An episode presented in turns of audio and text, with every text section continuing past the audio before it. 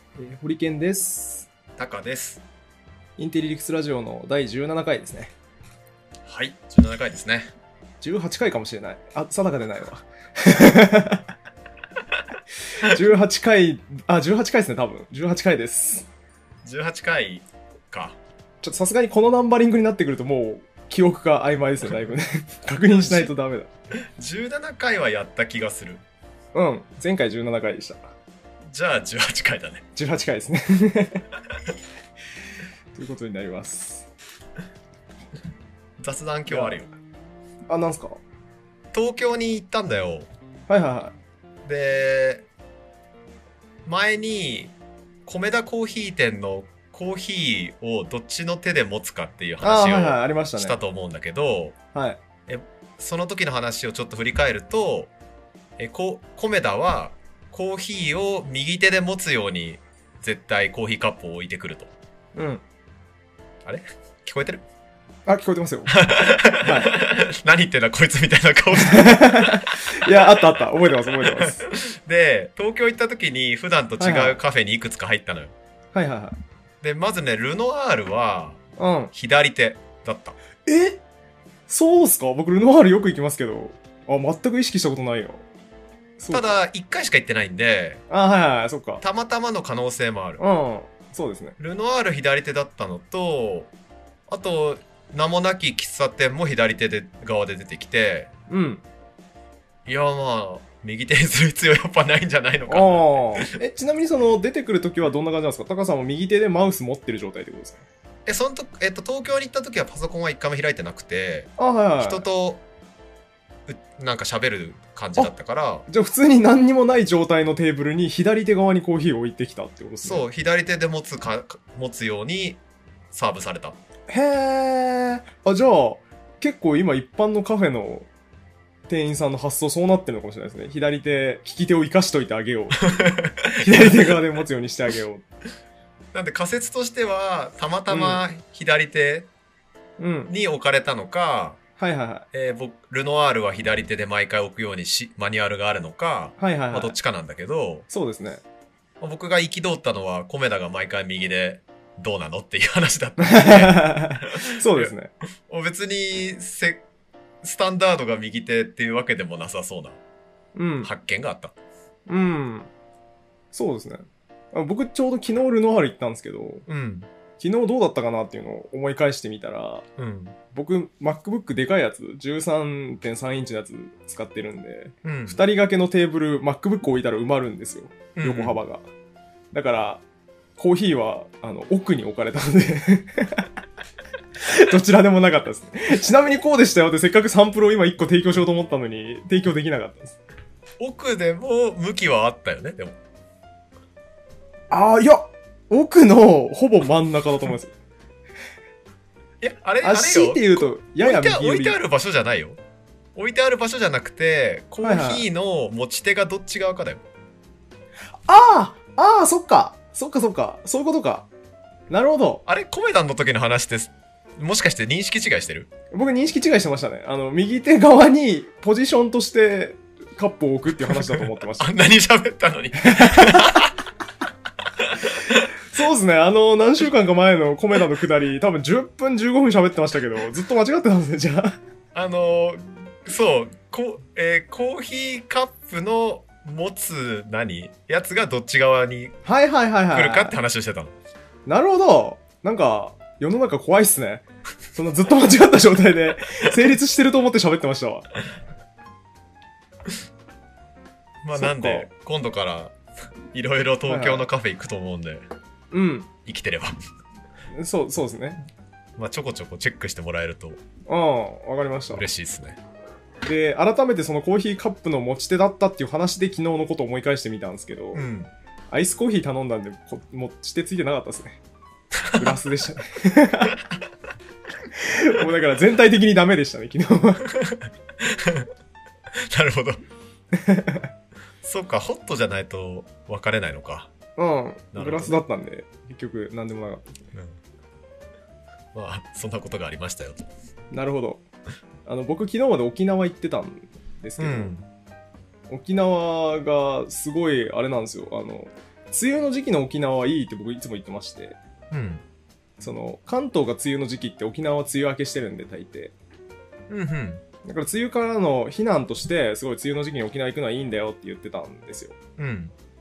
で、今回あの、法事がありまして、うちの親戚の。うん。で、沖縄行くタイミングがあったから、まあ法事は1日なんですけど、うん。やっぱ梅雨の時期なんで、うん。もう丸1週間取って休暇にしたろうと思って行ったんですよ。うん。したら今年沖縄未曾有の梅雨明けの遅さでですね。もうめちゃくちゃ梅雨でした。梅雨から避難しようと思って1週間取って沖縄に行ったのに、めっちゃ梅雨ですごい悲しくなりましたね。ちなみに僕は多分その時期に東京にいて、はいはい。晴れ男なんだけど、はい。ぜ全バレしてましたね。 すごいずるい。 くそ。いやーいいっすね。羨ましいわ、その晴れ男パワー。傘持ってかなくて正解だったみたいな。うんうんうん、素晴らしいですね。 ね。なんか、晴れ男って人生めちゃくちゃ得してますよね。得してるよね。すごい、経済効果で言うと、どうですかね、一生で1000万円分ぐらい価値ありませんい ちょっとわかんないな。そんなにあるのかなや、そんぐらいある気するんですよね。なんか毎回イベントとかでしっかり晴れてたら、得するじゃないですか。そうね。楽しさ全然違いますよね、旅行の時に晴れと雨とで。っ違うね。て考えると1000万円分ありますって。海外旅行だって1回で何十万使うじゃないですで今回の沖縄は、か。はい。晴れって、雨だ、雨と晴れで、ホリケン的に1週間いくら 違うのあ、でもそんなに違わないですかね、沖縄は、 ね。未曾有の梅雨明けの遅さだったから、はいはい。どれぐらい価値下がったんだろうっていあうでもまあなんか気持ち的には3万ぐらい損した気持ちではありまうんじゃあこれが300回ぐらいあれば、すそう一です、生ね、でせ1000万ぐらいになるだろうと。一生ってそんぐらいある気もしますけど、ああ、じゃあ1000万ぐらい得してんのかなすごいね。うん、ただこの過程間違えてるのは雨男は常にどこに行っても雨であり 晴れ男は常にどこに行っても晴れであるって いう過程のもとですけどねそうだね。まあでも全部じゃなくても、さ2、そうです300ね万ぐらい得してるかもしうん100回分差があったら300万とかになりますからねれない。うん。すごいわそれそうか。すごいな。生まれ持って、障害年収100万円アップ。うん素晴らしい微妙。まあただ美人に生まれる経済効果多分1億円とかありますけど美人がどのレベルいわゆる楽器また楽器楽器楽器楽器楽器楽器1億円どころじゃなくない1億円どころじゃないですね。年収が、年収が1億円とかでしょ知らないけど、そうっすね。な何十億あるありますね、あれはね。ねそうね。特定マンいきますか。そうだね。なんかあるかな。僕すご今い日は全部旬旬だよ。旬あ本当ですかの話ばっりだよあじゃあなんか、タカさん、一個出してもらっていいです東京行った話だから全部。か。はいはいはい。そっか。なんで旬言なっんてだおきけましょう、一ど、個。はい。なんだろう。えっと、嬉しかった話からしようかな。はい。旅先で、帰国したら乾杯しようと言った友人と、10年ぶりに再会したんだけど、めっちゃいい、なんか良さそう。ハートフルっぽい予感がすごいします、ね。すでに。え、僕は、自はい。転車で世界一周してたことがはいはいあはっい。て、で、アメリカからスタートしたんだよね。うん。で、アメリカからメキシコに向かったんだけど、うん。え自転車旅を出発して 3, 日目に、うん。日本人の自転車乗りに追い抜かれたのよ。うん。うん。で、あ、日本人じゃんっていうところから、え結局その後アメリカ、メキシコ1ヶ月ぐらい一緒に走っていうん。て、おー、すごい。で、まあ、お互い酒好きだったし、まあ、毎晩飲んでて、じゃゃあ帰国したら乾杯しようって言っはいて、はいは別れたのね。い。よくあるやつですよね、旅で。そう。で、それが2009年で、うん。 で、なんか、デボリヨシカズってやつなんだけど、名前がもうすごいなそう。もう話が入ってこなくなるタイプの名前ですね。デボリヨシカズか。 デボリヨシカズ、まあ一応紹介しとくと、デボリヨシカズってやつなんだけど、あはいはいはいの、10年帰ってこなくて、あずっと海外にいたんですね。そう。へー1週間くらい。前に帰ってきたよ。1週間くらい帰ってきたっていうのは語弊があって、ゴールした。すごいあ旅を終えたんだけど、 何やってたんですかそんな10年も 旅してたんだよ。10年。えでもタカさんも自転車で世界一周してたわけじゃないです か何そう、でタカさんはなんかね2年とかで帰ってきてるわけですよねそう。そいつはもう10年も何してたんですか10年も旅してたんだよ。 何して何してたか知らないけどさ。自転車こいでたよ。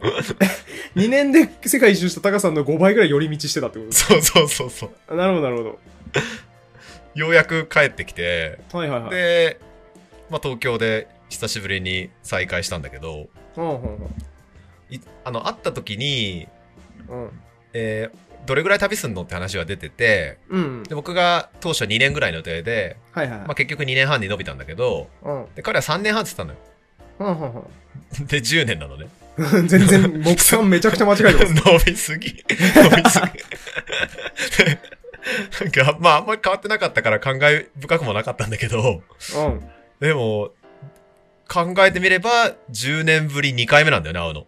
うんで、まあ、ゴール叩いて、うんうんっていう、あの、再会があって、はいすはごいい良はかいったっていう。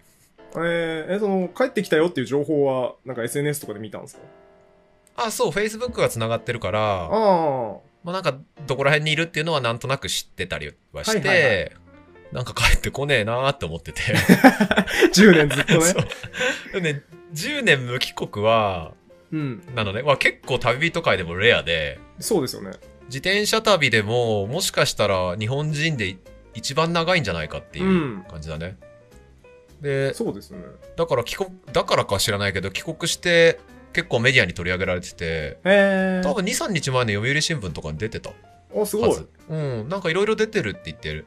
え売りはそれなんですか10年無帰国でずっとチャリこいでましたっていうのが売りなうんですーん、記事読んでないから何が売りなのかわかんないんだ けど。か、ああへえすごいなそう。で、まあ、せっかくなんで、自転はいは車い世界一周っていうものを、のプチ情報をここで喋っとくと、うんうんなんかね、大体でも、僕は2年半は短い方で、はいはいはい大体4、5年あそうなんですねで、まあ、なぜかっていうと、はまずアメリカを大陸を縦断する。だからカナダとかアラスカから一番南のアルゼンチンまで行くと、いうん大体季節とか含めて1年半から2年かかるのよ。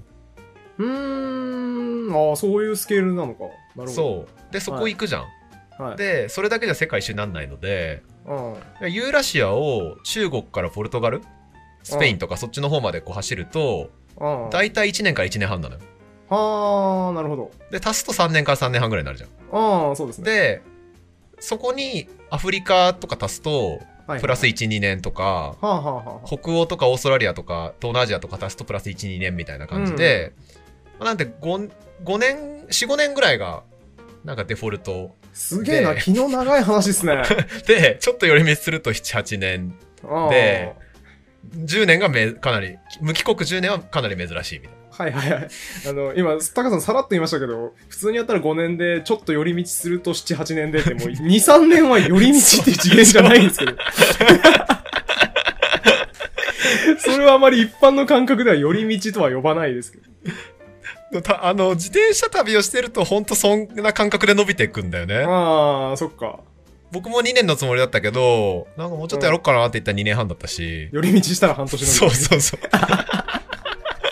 う。すげえなだから、旅してる時はなんかちょっとの、ちょっともうちょっとやろうかなって言うとすぐ半年足されるんで、はいはい、はい。恐ろしい世界観だよね。 名言ですね。旅してると、ちょっと寄り道すると半年足される。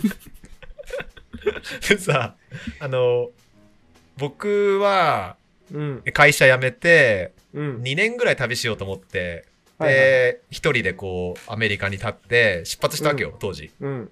で、よっしゃ、これから冒険が始まるぞ、みたいなはいはい、はい。気持ちでこう、自転車こぎ始めて、うん、で、3日目で彼と会って、うん。まあ1ヶ月ぐらいずっと一緒にいる、いるもんだから、うん。なんかこう全然自分の旅してる感はなくて、はいはいはい。そうですね。当初。で、なんかこんな、ずっとこのままいたらなんか自分の旅っぽくないし、うん。お互い南下してるのは一緒なんだけど、はいはいはい。なんかわか、なんか一人旅してみようかなみたいな。こんななんか、頻繁に出会いあるんだったら、うん。なんか別れてちょっと一人で走ったりとかもししたいなと思って、はいはいはい。でルート一緒なのに、俺はち一人で行くよって言って別れたんよ。うんうん。で、なんかこういう出会い、これもいっぱいあるのかなと思ったら、はい。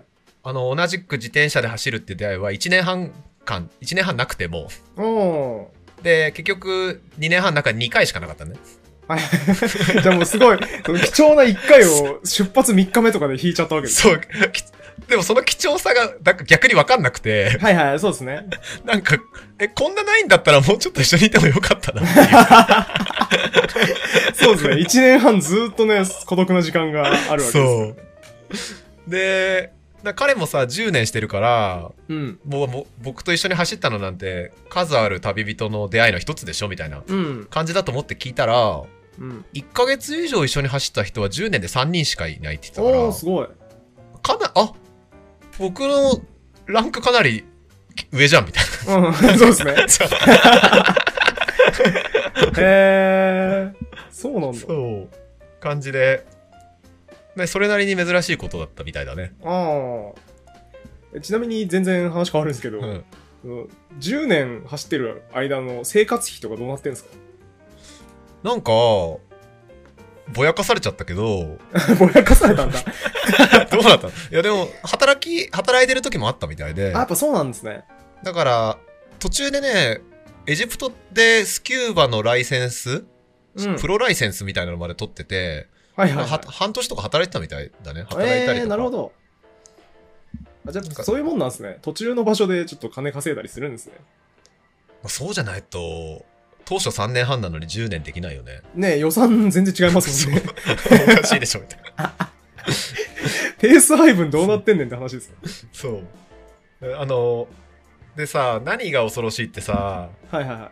その、えーアメリカ、3日目にアメリカで追い抜かされて一緒に走ったって言ったけど、はい。はいもう一人いたのよ、その時。はい、デボリ義和以外にも、磯田義行っていうもう一人いて、はいはい、実そっは。ちは普通の名前ですね。で、うん、彼は、その時5年ぐらい旅するって言ってたのね。うんまあ、自転車世界一周5年ぐらいかかるやろ、みたいなこと言ってて、で、彼もまだ旅してる。おえ すげえじ ゃあ、デボリ義和の最長記録を彼が塗り替えていく。いや、でも彼はね、結構帰国帰国してるんよ。ああ、そっかそ帰っか。国して日本で稼いで、なるほど。なまたる行ほってみたいなことやってるから、そうまかあそう帰か国系じゃないんだけど、まだ旅してて、どへあの、いかに僕がだから潔く旅を終えたかっていう。え。そうです ね。サクッとちゃんと、そう。半年しか寄り道しないで、サクッと終そわう。ってますね。これ聞くと半年の寄り道で終えたのすごくないすごいですね。でもかなり計画通りにやった方ですね。そう。。半年、半年オーバーしてるのに そう。そんなことなかなかないですよ。半年オーバーして、あ、計画通りにやった方だよねって言われそる。う。スケジュール感バッチリだよ。 そんなことねえよ。すごいな。え、でもちなみにさっきの、その、普通のコースだと5年とかかかるうんところを、高橋さん2年半だったわけじゃないですか。うん。 2年半はどこをはしょってそうなったんですかなんで、まずじゅ、大陸縦断とかしてない。アメアメリカで言うと、みんなアメリカ大陸縦断だと北の方、カナダとかアラスカからスタートするんだけど、僕ロサンゼルスからスタートしてるんよ。はいはいはいはいもうその時点でアメリカの南部なんで、うもうだいぶ短いし、ん。うん。下の方の南米の方もはいは半い。分ぐらいしかしてない。え、じゃあロサンゼルスからスタートして、割とこう南の方に行く。そう、メキシコ、メキシココ、キューバって走ったの方に行後、く。はいはいはい。飛行機でアルゼンチンまで飛んじゃってて、ああ、なるほどそなるほど。そっから北上してったのね。で、南米あーのはんはんはんチリ、ボリビアまでしか行ってないんで、半分ぐらい。なるほどなるほど。そうか、だからだいぶ省エネというかね。そなう、るほど走りたいとこだけ走るっていうスタンスだったんで、まはあ、特に気にせず、あはあ好きなとこ走ってた。まあ、確かに南米の一番南とかまで行ってもあんま何もなさそう。何かがあるかじゃないん だよ。そうですね。そういうことじゃないですね。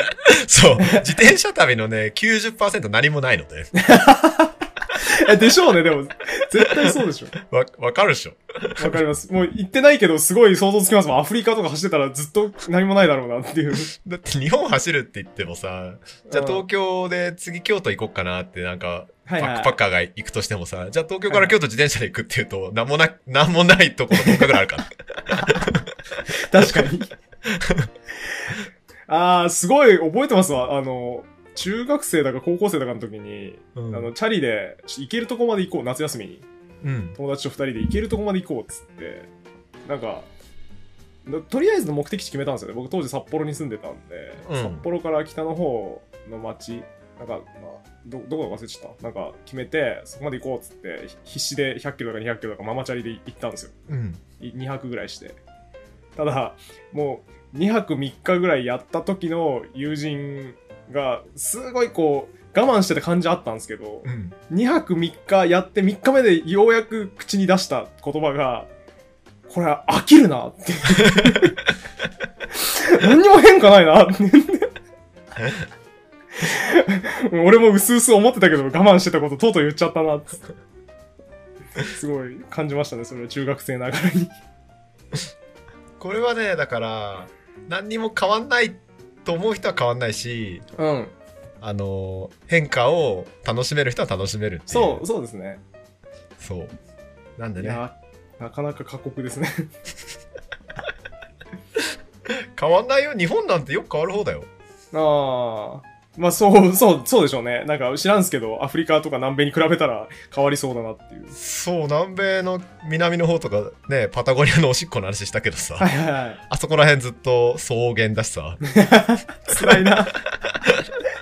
ずっと草原体力持ってかれますね。アフリカの北部、サハラ砂漠縦断したんだけど、はいはい。 1ヶ月ぐらいずっと砂漠だしさ、 まあ、でしょうね。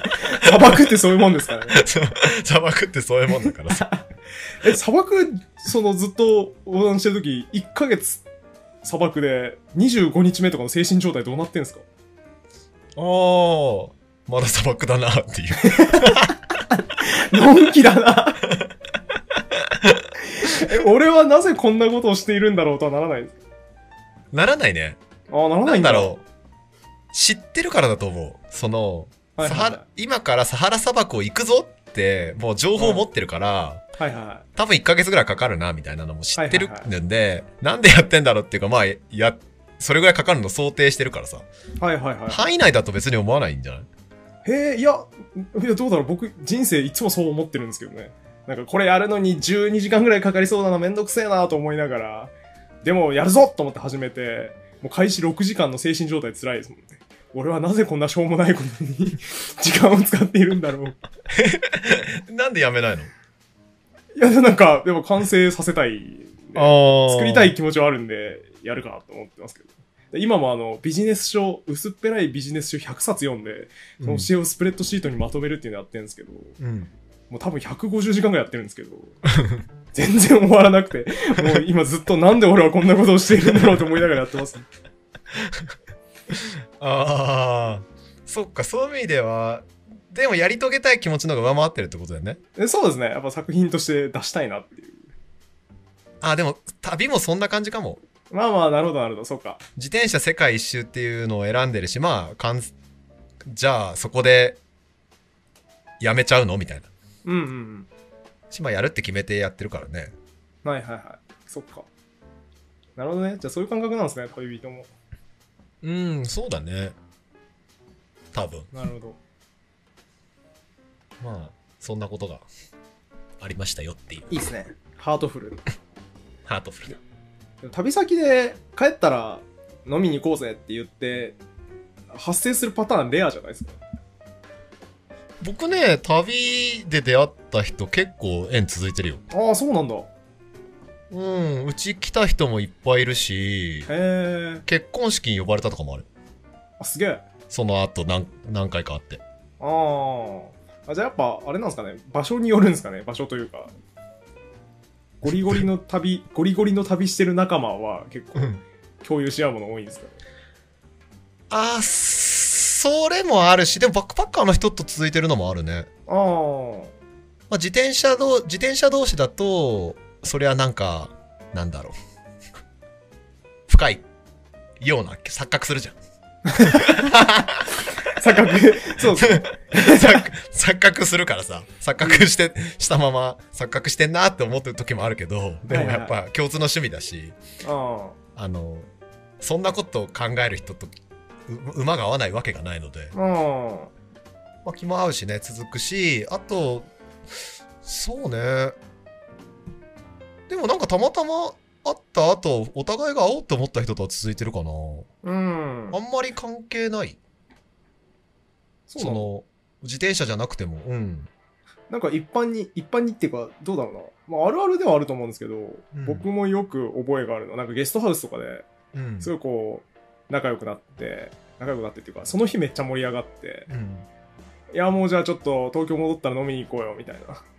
言って、じゃあなって言って、お互いこう、別れていって、もう東京に帰ったら、別にそんなに連絡取るほどでもなかったなっていう。 なんか、あの日はめちゃくちゃ盛り上がってめちゃくちゃ仲良くなった気がしたけど、落ち着いてか帰ってきて考えたら、そうでもないなっていう、連絡は取らなくていいかってな、なるんですよ。まあ、半分以上は取ってないよ、でも。まあまあ、言そうってもか。たくさんああるもんね。そうですね。まあ、続く人は、いてる人はまあそれなりにいるかなっていう感じ。そうか。うん。えー、あと、全然関係ないですけど、この間、新しいことわざを学びまして、うん。ロバが旅に出たところで馬になって帰ってくるわけではないっていう西洋のことわざがあるんですよ。あの意味としてはその何しょうもない賢くないやつが旅に出たところで本質は変わらないよっていう旅人煽りの言葉らしいんですけどもおお。う これこれ発見したせいで僕昔やったイベント旅人コミュニティ VS 旅人コミュニティ嫌いをもう一回やってこれをぶつけに行きたいなっていう気持ちが 最近湧いてきましたそれいいことわざだね。これいいことわざですよねいろんなところで使えますよねだって、旅に出て人生変わるとかいいうなんか言うじゃん。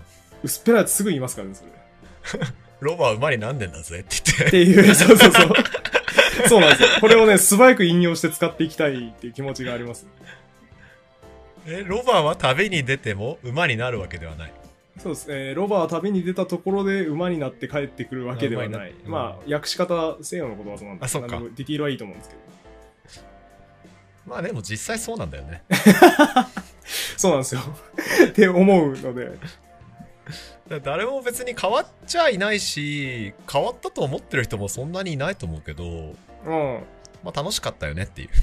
うん、そうそれそのスタンスならいいんですけどねなんかいや旅っぽの学生とかめちゃくちゃいるでしょいや俺旅に人生変えられたからみたいな 薄っぺらいやつ 旅っぽとトリッピーズでインターンしてるやつ必ず言いますからねそれいや旅でやっぱ人生変わったんで人生変える人の手助けしたいんすよみたいあー ななんだこいでもまあ、そういう人はそういう人と巡り合えそうだからいいじゃない。つそうですねで そうですねだから僕はそれを横目で見ながらバカにしていくっていうスタンスですねな、僕はでも、なんか前も喋ったっけなんか変わる人もいるからさ、変わるタイミングもあるし。はいはいまあ、いいんじゃないいい時期に行けば。 うん、そうですね。大人ですね、それは。それは 大人のコメントです。ね。そうですね。 そうそう。次行きますか。はーい。どうぞ。えっと、もうすごい短い話なんですけど、うん。理屈っぽいことを言うと、あの、仏教系の本をこの間読んだんですよ。うん。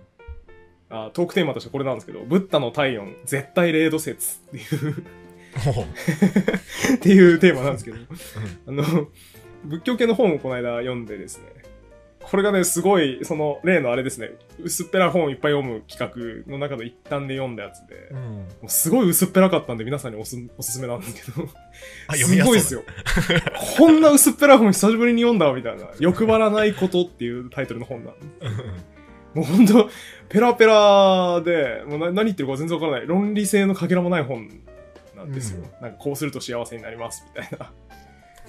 っていう、っていう本で、まあまあ本なんですけど、その中の1個で出てきてた、あ、これ面白いなと思った唯一の話がありまして、うん。それがその、ブッダ。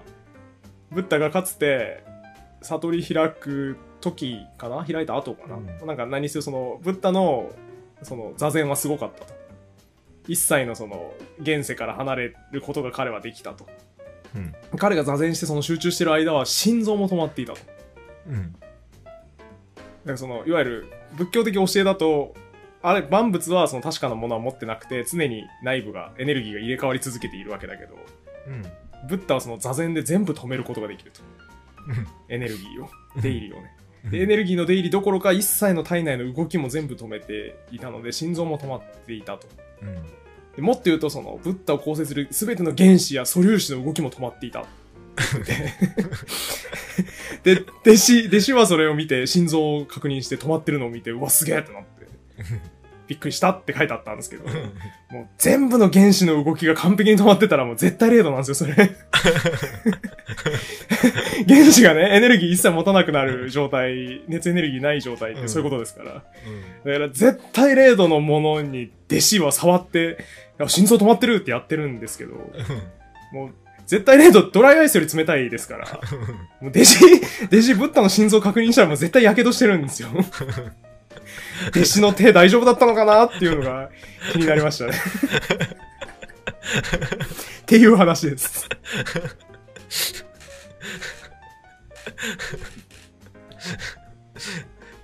まあ、そう思う、そういう感想抱く人は激レアだと思うよ。だからこれ貴重なんですよね。やっぱね、薄、薄っぺらくてしょうもない本だから、あの、重箱の隅つつくというか、うん。細かいこと気になるっていう、薄っぺら本を読むことの効能ですよね、これは。本の説得力がすごいと、その論について一生懸命考えちゃうじゃないですか。うん。薄っぺらいから中のエピソードについて、こう自分で勝手に考察できるっていう。薄い本を読むことの効能を発見しましたね。 なんか、薄い本って言うとエロ本みたいだね。 確かに、同人誌っぽい言い方になっちゃう。内容が薄い本ですね。ちなみに、ビジネス百書100冊はどうやって選んでんあ、これはもうブックオフで適当に薄そうなタイトルの本をいっぱい探してきて、の、全部カゴに放り込んで、いっぱい買ってきただけですね。これ、なんでそんなことしてんのいや、なんか面白いなと思って。 あの、ビジネス書の教えみたいなやつって、多分大量にあるけど、あだからバカにしたいからスタートなんですよ。うん薄っぺらい自己啓発本とかビジネス書に書いてある薄っぺらい内容をバカにしたいなと思ったけど、でもストレートにバカにするのもちょっと品がないので、で結果その100冊用意して、その教えを全部抽出して、それ通りに行動するっていうのをやると、矛盾がいっぱい発生するじゃないですか、多分。うん薄っぺらぺらのこと言ってるからどうせ。あの、電話をかけるなっていうのと、うんちゃんと大切なことは電話をかけて言えっていうのと。うん。だから、両方が、がこう出てくると何もできなくなるわけですよね。うん。っていうのがいっぱい集まってきて、最終的に多分何にもできなくなるなっていう。うん。だからビジネス書とか自己啓発本を読んでると何にもできなくなりますよっていうのを遠回しに、ちょっと言ってバカにしたいっていう企画ですね、これおお。それに150時間すでにかかっては。そうですね。多分150時間ぐらい投入してます。で、まだ40冊ぐらいしか終わってないんで。やばいっす。る。なんで100冊にし たのでもこれ納期が。がね、納期があるんで、諦める、50冊で諦める可能性が結構濃厚ですね、今。 買っちゃいましたけど、100冊ぐらい。あーもう50冊誰かにやってもらったらいいんじゃ 続きやって、つって。 まあ、にするか、なんか、シーズン2みたいな感じで、 またやるか。ないああ。そっか。その中にあったわけね。ブッダの教えが。ブッダの教えね、もう、体温絶対0度だなっていうのが気になっちゃいましたね。で、シアがやけどしたとかはでも、些細なことだから、あえて省いたかもしれない。ああ、そうかもしれないですね。だから実際にはもう、弟子めっちゃ火傷して、衝撃受けてる可能性あ る。そうだよね。弟子やけどしたとか言うと、とっちらかっちゃうからね。え、どういうことどういうことってなりますかね。そう。ビジネ ス書で伝えたいことが伝わらなくなっちゃう。確かに。それめっちゃ面白いですね。ディティール説明しなきゃいけないって、絶対0度っていう状況があ って、物理学的には、 そう分子が全くエネルギーを持っていない状態は絶対0度だから、そう ねですね。でも、心臓動いてなかったってことを確認できてるってことは、やけどしてないじゃないですか、多分。うん。うんちゃんとこう、心臓を確認するまでずっと触ってるわけですから。聴診器とか使ってるかもしれない。あー、なるほどね。そっか。当時、聴診器なさそうですけどね。 まあそうですね。なんか何らかの方法で確かめてた可能性ありますね。聴診器に代用するものはありそうだもんね。ああ、そうですね。まあ、知らんけど。 というか、そこそんな着目するべきとこじゃないですね、やっぱそうり。素粒子溜まってるってどうやって分かったんだろうみたいなさ。 そうそう、それ、それ、それもあるし。確認できないよね。だからその辺がもう全部薄っぺらかったんですよ、その本は。欲張らないことは。 あもうひどかったですね。論理性のかけらもない。ーなんだろう。逆に論理性はいらないんじゃないなんか、あれがあると思うんですよね。論理性いらない本なら、論理性はなしで、そういうもんだよって書いておけばいいと思うんです。だから聖書とかそうじゃないですか。うん別。にその、アダムとイブがこうなった根拠は何だって提示するもんじゃないじゃないですか。だからあれはああいうもんとして成立してていいんですけど、なんか、薄っぺらい本にありがちなのが、流行りの言葉と、なんか流行りの科学っぽい言葉を振り回して、うんなんかバカに、おおって思わせようとしてるんですよ。あー素粒子の話とかもそうですしなんかそのあの宇宙論みたいな宇宙は膨張しててこうなんですよみたいな話を中途半端に取り入れてくるくせにそれを分かってない状態で著者も書いてるからグズグズなんですよその辺の論証が。っていうのだから放棄するならいっそ全部放棄してほしいんですよね。あのバカを騙すためにちょっとエッセンスを取り入れてくんなって思うんです欲張らないことっていうのを書いた人はなんか成し遂げた人なのなんかね、日本で有名、有名、まあ、自己申告有名な仏教の人らしいですうよん。チベット、チベットの方で修行した、日本人じゃないですね、だから。でも日本ににもう何十年か住んでるみたいな人でした。あ、なんかそう、だから、すみません、話それるんですけど、その企画やっててすごい思ったのは、しょうもない本この世に溢れてるなっていうのをやっぱ初めてすごい痛感しましたね。肌感覚として。ね、でも本出版するに至ってるんだけどね。そう。だから、なんか、僕も無意識に、割とこう、ちゃんと出版社が OK 出して、作ってんだから、そんなにゴミみたいな本ってこの世にいっぱいないだろうと思ったんですけど、もう、もう、ゴミみたいな本だらけでしたね、世の中 は。ゴミみたいな本出してるしと思う出版社まとめてみてよ。ああ、そういいかもしんないですね。それ出版社の能力が違うかもしれないもんね。そうですね。あ、でも確かにこのゴミみたいな本、変な出版社多かったです。なんか聞いたことねえな、みたいな。実は自費出版かもしれないしね。ああ、そうかもしんない。あ、名前だけね、出版社っそうそうぽそうくして。あ、そうかもしんないですね。それだと、なんか違う視点、違う考察が得られそうだよね。 うん、そうかも。ああ、じゃあ今作ってるスプレッドシートに出版社も入れときます。 入れてみて。ここの出版社のビジネス書は読むなってい う結論になりました。ほんとしょうもないわ。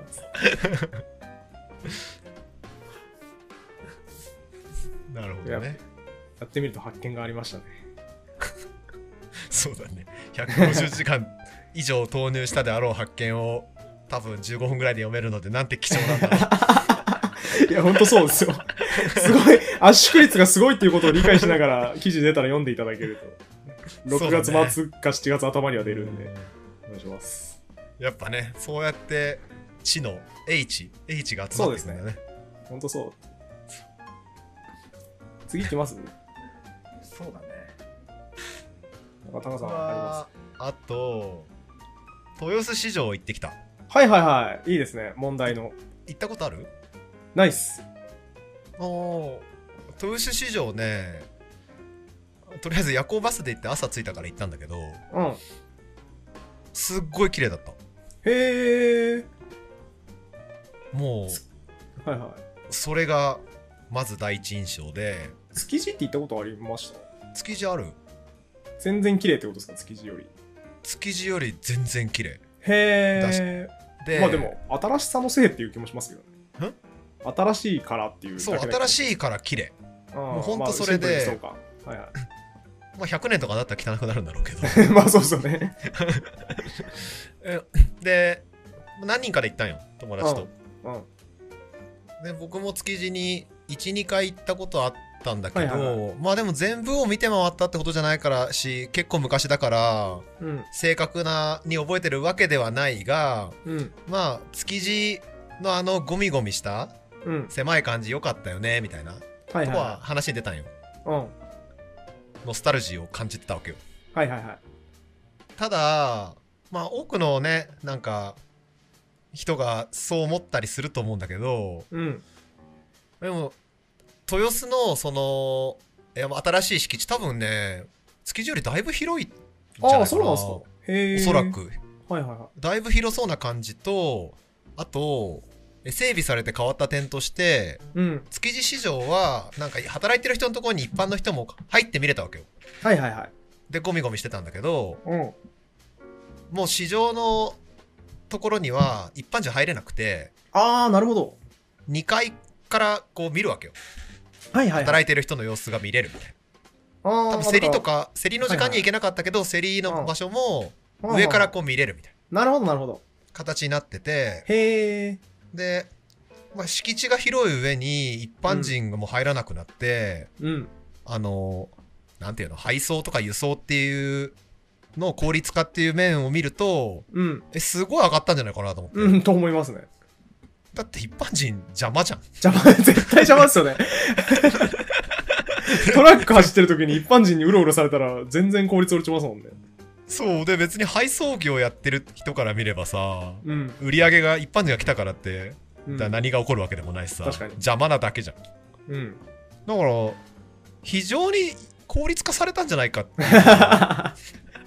結論ね、いろいろ言われてましたけど、移転に伴って。僕らの話してたことで、うんなんで、まあ確かに観光地としては昔の方がゴミゴミしててなんか、あの、市場の人が食べるような店とかも入れたわけよ。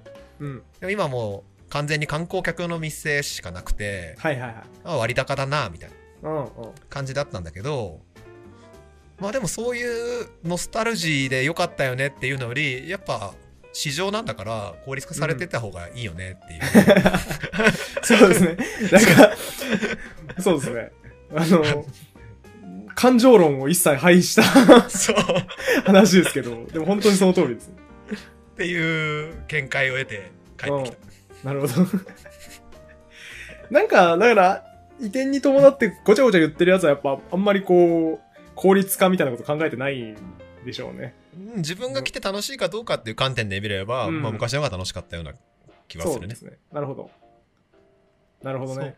そうでその今回東京に行ったメインの理由のひながはいはい。あの半半身っていう居酒屋っていうか飲食店があるのようん。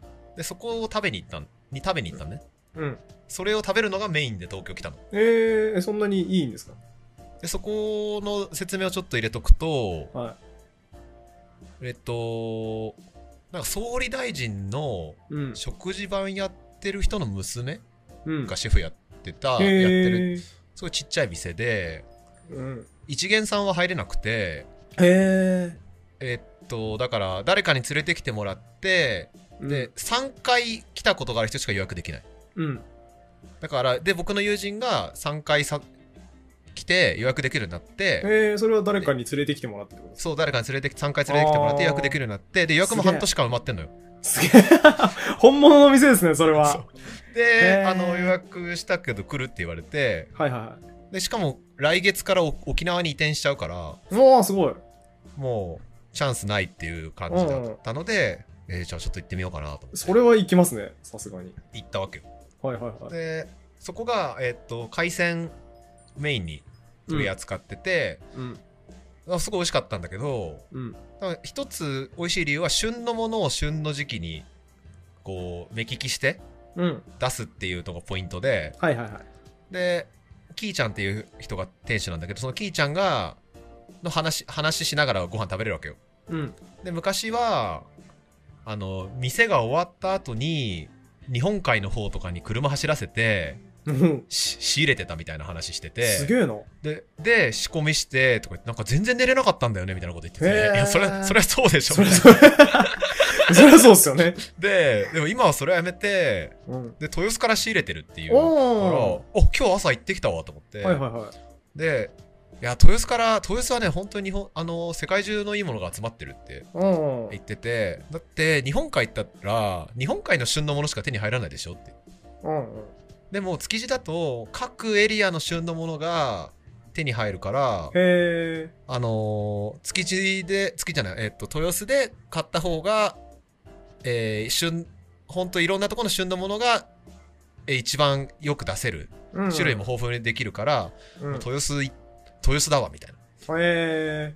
こと言っててえ、なんで昔は日本海の方行ってたんですかスキーじゃダメだったんですか それに気づいてなかったってああ、なるほどね。 な るほど。もう日本海のいいものは日本海行くしかないと思ってたわけそ。うそうそなるう。ほなんどな。ら漁に出てたとか言ってたからね。自分。すごいなだいぶそこから気づきましたね、いろんなことに。すっごいでもパワーあるなと思ったよね。面白いですね。へー。そう、多分すげね、えなんか店も、でもはい自分で DIY で作ってて、はいはいはい。こう多分ね、何でもできる人なんだよ。で、パワ何フでルもな人割と自分でやっちゃううん。タイプ。だったうんから、初め自分で魚取ったりしてたんだろうね。なるほどなるほど。へー。でじゃあ結局そういう本職の人からしても豊洲はいいと。あ、そう、豊洲ってだからそんないいんだっていう感じだったよね。素へー人、素人的には。へー。なるほどな。移転の時すごいいろいろ騒動ありましたけど、最近全然聞かなくなりましたね、何も。 ね、何だったんだろうね。あれ何だったんですかあんなに揉めてたのに。しなんか延期とかしてたよね。てましたね。なんか豊洲もいまいちだみたいな話だったっけなんか、でやめるとかなうんん、かとかなんかいろんな、なんか忘れましたけど、動線の問題とか、排水の問題とか、なんかいろいろ言われてましたよね。うん。結局、結局多分大丈夫だったんですね。 あ、豊洲でね、ちょっと気になったのあって、はいはこれリスナーの人が知知ってたり、ホリケンもなんかあったら教えてほしいんだけど、い。はい。その豊洲市場行って、うんこうなんかいろんな施設があるんだけど、うろうろしてたわけよ。はい。で、豊洲市場の、にヘリポートがあるのね。うん。あのー屋上に。はいはいはい。で、これ、ヘリポート何に使うんだろうと思って、うん。金なんかそれをさあの行った友達と喋ってて結はい局は我々にはその豊洲にヘリポートがある意味っていうのが全くこう結論が出ないままなんうでん作ったんだろうみたいな、で、でググったわけよ はいはいはそしでなんかそのいろんなこう理由が書いてあったけどい。うん結局そのずっと読んでったら、うんいやだからそういうのが考えられるけど結構お金もかかるしなんで作ったかよくわからないっていう ブログが一番上に出てきててへえ。 あ、じゃあ、諸説ありみたいな状態なわけです ね。これなんであんのみたいいや、それ絶対なんか叱るべき文章あるでしょ。国が発表してる。な。でもね、やつ上から3つぐらい読んでる中に1つ、すごいなんはかい俺はヘリポートの専門家だみたいなことをはいはいはい全然分かんなかったけど、ぽい人も、ヘリポートをこ豊洲に作る意味は全くなくて税金の無駄だとか書いてうんへて、え。これ何のためにあるんだろうっていうへえ。感じだよね。じゃあ、すごいですね。七不思議みたいな感じですね。だってさ、市場、市場の上にヘリポートある意味よく分かんなくないもうすごい速さでマグロ持ってきたいと言ってきました。もうもう漁船帰ってくるの待ってられないみたいな。ヘリで空輸するぞ。20分で届けるぞっていう時の。なんか、それだったらなんかそういう説明欲しい、欲しいけど、そんなことある ないと思いますけどね。船でやっしょぱ鮮度が命なんで。だってさ、それさ、マグロさ、船からヘリポヘリ発して、はあの出してるってことだよね。マグロ取りました。うん船で帰ったら鮮度がって言って、そう船そかうら。船からヘリ飛ばして、そう。あ、っていうか、いや、多分船からヘリ飛ばせないんで、うんあれですよね、あの、海難救助の時みたいな感じで、ヘリからあの、はしご、縄ばしご下ろして、 そこで、あの、救助隊員みたいなやつが降りていって、マグロ背負って帰ってくるんでしょうね、はしご登って。そんな、そんなんするみたいなさ。 だからそれこそあれじゃないですか、ドナルド・トランプが来日した時用に、めちゃくちゃ最高の鮮度のマグロをあげたいみたいな。20分で届けなきゃいけないみたいな時用じゃないですか。いや、もうさ、そんなヘリで来ないで、なんか普通に来て、あの、タクシーとかでわかんな いけど、なんか車で移動、陸路移動すんだからさ、豊洲市場にいらんでしょ。そうですね。もうだから今、苦し紛れに反論してみましたけど、さっぱりわからないですね、結そ局。う、さっぱりわかんなくて、うん。なんか体調悪い人が出たとかって言っても病院がああるだろうみたいな、なんで豊洲市場にヘリポートつけるんだっていう話そうですからね。病院につけときゃいいだろ、それは。なんかねこれなんだろうねっていうなんかそうその話で結構はいはい盛。り上がっ盛り上がったとないうるかほど時間取られてなんか豊洲市場の話、半分ぐらいする話だったもったいねえ。ほぼ謎のヘリポートの話してる。けどなんでこれあんのみたい なこれね誰か教えてほしいなと思ってそうですね。ちょっとそれは、専門家ですらいらないって言ってんだから、みんないろいそろう考えてほしいですね。ね。ちなみにあの建築物において使わないもの、うんなんかたまに街歩いてるのあるじゃないですかここ階段ついてるけど階段の先に何もねえなみたいな謎の家とかうん。あと逆に扉ついてるけどそこにアプローチする階段がついてないなみたいなうん。この無用の建築部分のことを、えートマソンって言うんですけどへえ、トマソン。トマソン人の名前みたいだね。そうこれ人の名前なんですよ語源がうん。トマソン、なんでトマソンって言うかっていうと、 あの、昔、読売巨人軍にやってきて、鳴り物入りで、あの、海外から引っ張ってきたけど、全然役立たなくてすぐ帰国した外国人選手の名前トマソンなんですよ。 すごくないですかこのトマソンを由来にして、その無用な建築物っていうものの名前になって、一般名詞になってるんですよ、トマソンが。世界中のトマソンに失礼じゃ ないかわいそうですよね、これ。トマソン、かわいそうだなーっていう、すごい悲しい気持ちになりました、この由来知ったとき。ねえ。わかん、どの国の人か知らんけど、うん。自分の息子にトマソンってつけたら、なんかそう日本ではトマソンってそんなこと用語だって知ったそうですね。ら、悲しくなるよね。もっと悲しいの、多分そのトマソンの息子ですよね、選手の。なんか、あトマソン、ああれのことトマソンって言うんだ、つったら、由来調べたら、あ、うちの親父だ、由来。もう3日で込むぐらいのショックですね、これすごいなぁいや、息子じゃなくて本人じ ゃない。 確かに、本人が一番がっかりして息子。俺の名前 俺の名前使って、でも本人知ってんじゃないですかね知らないのか自分の名前がご言葉になるってでも相当すごいけどね。なそうですね。でもだから名誉な方でなったらすごい嬉しいですけど、確かに。トマソンみたいな使われ方したら最悪ですよね。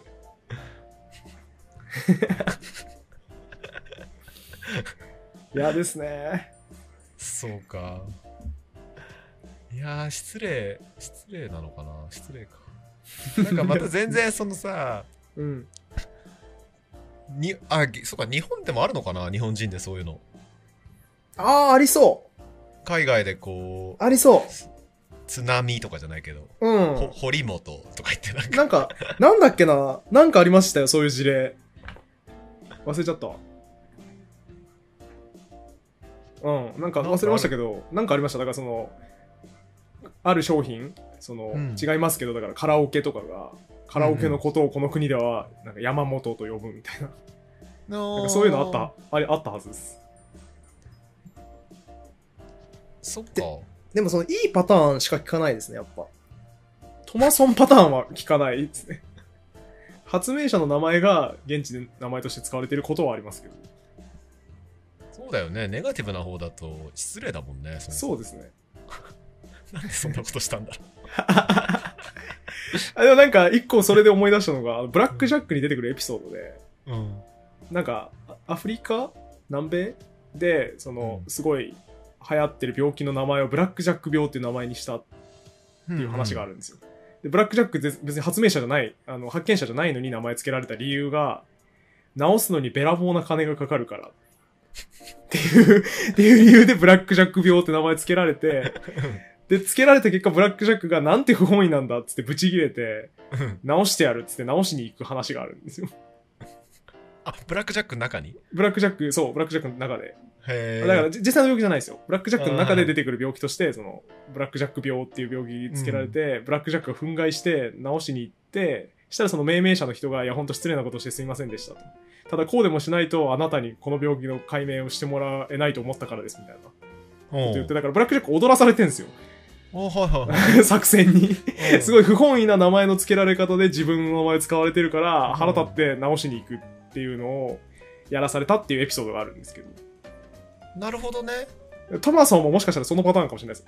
トマソンがすごい俺の名前不本意に使われてるって言って日本中のトマソンを破壊しに来ることを願って つけてるかもしれないです。カトマソンがまた日本で活躍することを願ってあそうですね。どっちかですね。つけたのかもしれ ない。かもしれななるい。ほど。深いですね。かもしれないですね。多分そんなことないですけどね。なんかその、ちょっと話変わるけど、はツイッターで、い。はいはいはい。ペあの外国人がうん。ペットの名前に寿司ってつけてるはいはいはい。っていうなんか画像が上がってきて、うん。なんか、日本人的にはさ、ペットの名前に寿司ってちょっともやっとするじゃん。うん。まあ、つけないですよね、普通はね。でも、我々がなんか、犬とかにココアとか、うん。ココアちゃんとかつけたりするしてるのがさ、はいはいはい外国人から見ると、す確かに我々の寿司みたいな 感じだ確かにそうですね。そう だわ。だから結局、言語が違うだけですね、それは。ねえ、そう考えると、ココアちゃんとかつけるの、どうなのってちょっと思っちゃったんだけど、ああ、そうですね。確かに。でもそれ言い出したら何にもつけられなくなってきますからね。言葉は結局何語かではあるので、 そっか。それ言い出したらもう何にもつけられなくなっちゃうんですね。じゃあまあ寿司とかつけても別に、ああ、しょうがないんじゃないですか。じゃあトマソンとかつけてもしょうがないか。しょうがないですけど、それはちょっと由来がかわいそう っていう、うん。そこは避けてあげてほしかったなっていう話ですかね。そうっすね。ただ命名系で言うとあれ僕気になりますけどねなんか卑近なものの名前つけるときに思想強すぎる名前つけるの気になる何の名前つけるときひ近身近なものの名前つけるときにあだからその本当にコンピューターメーカーに勤めててもうすごい画期的な新作コンピューターを見つけたからつあの作ったからこれの名前にギリシャ神話のこの神の名前をつけるとかはいいんですけど、ん。あのこれ共通の友人の話ですけど共通の友人にあのナウシカ君っているじゃないですかうん。あの、ナウシカ君が、あの、名古屋でやってたシェアハウスの名前、バベルなんですよ。 もう、思想強いなと思った。ただのシェアハウスのくせに、バベルってあの、まあ、バベルの塔っていう逸話がありますけど、その昔、う人間が神々の国に到達しようと思って、すごい高い塔を作ったら神が怒って、あの、昔は一つの言語だけで人間やり取りしてたのに、言語を分断してしまったっていうエピソードがあるわけですけど、まあそういう禁断の高みに登るみたいな意味で、バベルって名前つけてるんですよ、あいつシェアハウスに。そんな思想強い名前つけんな。もういいんだよ、シェアハウスは。安らぎとかでいいんだよ、シェアハウスは。だから、タカハウスもいいですね、そういう意味ではね。思想強くなくて。あんなにバカにしてた。タカハウスって名前安直ですよねってバカにしましたけど、バベルに比べるともう全然いいですね。よかった。ネーミングセンスないっすよねって言って。言ってた。ネーミングセンスないっすよねって言ってましたけど。いや、でもバベルよりはいいです。バベルよりあとナウシカよりじゃあネーミングセンスがあるってことだ。そそうですね。よかっやめてた。ほしいですもんね。そその、すごい名前つけるのはちょっと。そっか。別にバベルダメなのい すごや、い名前つけ僕てた気に気になっちゃいますね。思想が強いなっていう。うんなんか本当に音の響きがいいからとかでつけるのはいいんですうけど、ん。由来がしっかりあ って、で、また特にその言語を分断する、その神々の高みに登るみたいなこと言わ言われるともうひ引きますね、僕は。あ、そうなんだ。思想強いな、こいつ。そうだね。そういう意味では確かにあの村とかはもう思想感ないもんな。あ、そうですね。そう思想を出したくなかったからですね。それはうん。